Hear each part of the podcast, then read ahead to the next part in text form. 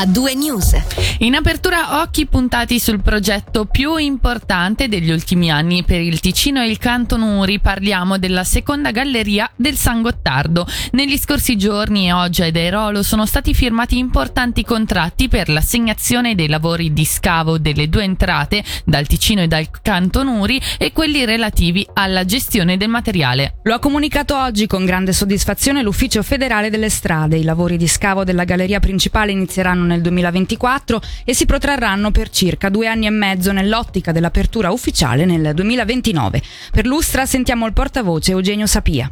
Si tratta dei lavori per lo scavo della galleria principale, quindi del secondo tubo del San Gottardo, sia dal lato sud, quindi da, a partire dal cantiere di sia dal lato nord, quindi a partire da Göschenen e del lotto relativo alla, alla gestione logistica del materiale, questo su entrambi i cantieri. Ecco, questo passaggio che è stato fatto, dove si situa in tutta quella che è la fase prima dell'inizio dei lavori? Sono ancora in corso i lavori per la realizzazione costruzione dei cunicoli di accesso, poi eh, diciamo che eh, a partire circa dall'inizio 2024 inizierà lo scavo della galleria principale su entrambi i fronti, questo con una durata di circa due anni e mezzo, eh, la caduta dell'ultimo diaframma è prevista a metà 2026, eh, il tutto nell'ottica dell'apertura della galleria nel 2029. Ci può dire quali sono i costi relativi al progetto per il momento? I costi costi totali stimati sono circa 2,14 miliardi di franchi. Dato il momento storico un po' per tutte le difficoltà anche nel reperire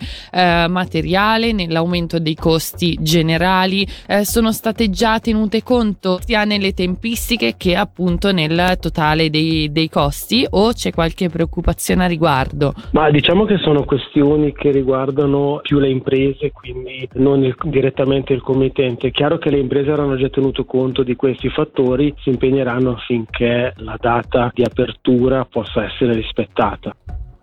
Passiamo ora ai rincari in ambito energetico. Nel 2023 a Mendrisio il gas costerà il doppio, mentre a Bellinzona salirà il prezzo dell'acqua potabile che raggiungerà i 98 centesimi per metro cubo. Per l'azienda multiservizi di Bellinzona l'incremento è dovuto agli investimenti per ammodernare le reti idriche. È invece legato all'andamento del mercato e al momento in cui si è acquistato il gas da utilizzare nel 2023 il raddoppio delle tariffe del gas previsto a Mendrisio. Sentiamo brevemente Gabriele Gianolli, presidente delle AIM tutti hanno notato un aumento del prezzo del gas, diciamo è un'onda lunga, parte già nel primo trimestre del 2021 e avevamo avuto un aumento progressivo, si è poi accentuato con un grosso picco a febbraio con lo scoppio della guerra in Ucraina, siamo arrivati al 150 euro al megawattora, quest'anno invece le tariffe sono di molto aumentate, abbiamo raggiunto delle punte oltre il 300 euro al megawattora durante l'estate.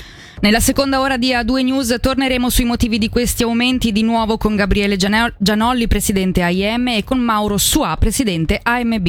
Parliamo ora di formazione. Il DEX questa mattina ha presentato i dati dei nuovi contratti di apprendistato stipulati per l'anno scolastico 2022-2023 e ha presentato anche le scelte dei giovani che hanno concluso le scuole medie lo scorso giugno il numero di nuovi posti di apprendistato è sostanzialmente in linea con gli anni precedenti. Per fornirvi un po' di cifre, quest'anno i nuovi contratti di, cir- di tirocinio sono 2514, 9 in meno del 2021, 121 in più del 2020 e 65 in più rispetto al 2019. In questo ambito un ruolo fondamentale è quello degli orientatori, che hanno svolto un importante lavoro con gli alunni prossimi all'uscita dalla scuola media. Sentiamo il capo dell'ufficio dell'orientamento scolastico e professionale, Massimo Genasci Borgna sono stati incontrati in consulenza all'incirca il 75% degli allievi. Questo è un dato interessante perché il servizio in orientamento è un servizio facoltativo, il 25% circa degli allievi che non hanno preso contatto è possibile che abbiano preso contatto nel corso della terza media oppure sono allievi che magari hanno già una decisione scelta e solitamente sono allievi eh, in questo caso che vanno verso il medio superiore. C'è da dire che in ogni caso avviene un controllo a due livelli, questo tramite il grande lavoro e la collaborazione con i docenti di classe, quindi avviene un monitoraggio monitoraggio anche degli allievi che non prendono attivamente un appuntamento in, in consulenza con l'orientatrice o l'orientatore di sede e anche attraverso un'indagine delle scelte che viene fatta verso la metà del mese di maggio. Altro dato interessante è il totale dei colloqui che sono stati svolti, si parla di 5.246 colloqui, la media è all'incirca di 2,15 colloqui ad allievo, è chiaro che qui i numeri poi variano molto, abbiamo l'allievo che viene una volta sola, magari quello che viene 4, 5, 6, 7, 8 volte. Un dato interessante è la presenza dei genitori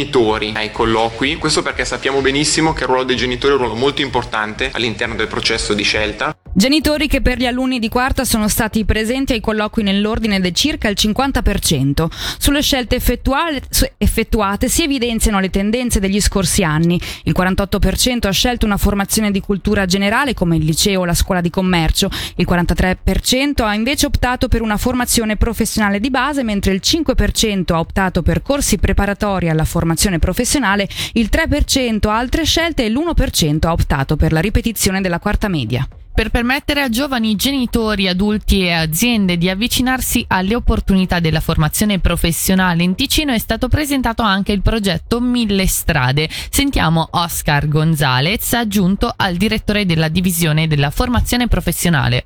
Questo progetto, a differenza di un evento in fiera come quello di Espo Professioni che si svolgeva in una settimana in un luogo preciso, avrà invece una caratura diversa, quindi sarà diffusa su tutto il territorio e nell'arco di tutto l'anno. Avrà diverse attività che si svolgeranno sotto, per esempio, le porte aperte nei centri aziendali e interaziendali, quindi sparsi su tutto il territorio e eh, in vari mesi dell'anno. Daranno la possibilità ai giovani e famiglie di andare a vedere laddove si fanno le attività pratiche, quindi capire, conoscere le varie professionalità funzionalità. Avremo anche una postazione mobile con furgone che ci permetterà di andare verso il pubblico di riferimento per informarlo e promuovere le varie opportunità. Rafforzeremo anche quelli che sono gli eventi nelle scuole medie con eh, l'orientamento scolastico, quindi con le varie sinergie si cercherà di ampliare e rafforzare questa offerta, così come un ricco ventaglio di eventi orientati ad adulti, docenti ed aziende. Voltiamo pagina, Lumino rinnova il marchio Città dell'Energia Gold, la distinzione più prestigiosa in ambito di politica energetica e climatica comunale, distinzione ottenuta nel 2014 e che ha contraddistinto Lumino come il primo comune della Svizzera italiana ad aver ottenuto tale label. Tra le iniziative particolarmente esemplari promosse dal paese spicca il parco immobiliare degli edifici del comune praticamente oil free, ma anche il progetto Terrazza del Bellinzonese che oltre alla valorizzazione del territorio vuole anche essere una finestra intertemporale sul tema dei cambiamenti climatici.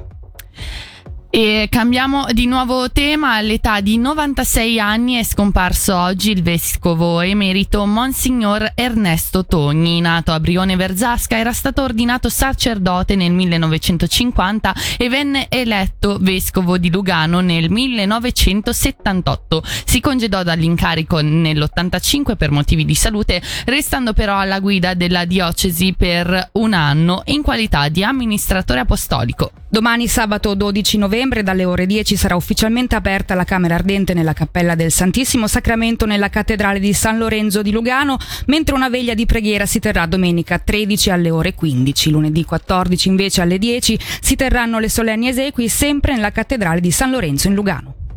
L'Assemblea dell'Unione Sindacale Svizzera Sezione Ticino ha approvato il lancio di un'iniziativa per rafforzare la protezione contro licenziamenti. Verrà messa a punto dall'Unione Sindacale Svizzera con l'obiettivo di punire più severamente licenziamenti abusivi, creando condizioni che ne consentano l'annullamento e trovando anche un'adeguata protezione da qualsiasi forma di discriminazione. Infine, con un'ulteriore risoluzione, la stessa Assemblea ha approvato il sostegno al referendum contro le modifiche della legge sugli orari di apertura dei negozi che, si legge in un comunicato, creerà un'ulteriore precarizzazione del lavoro a vantaggio solo dei grandi gruppi.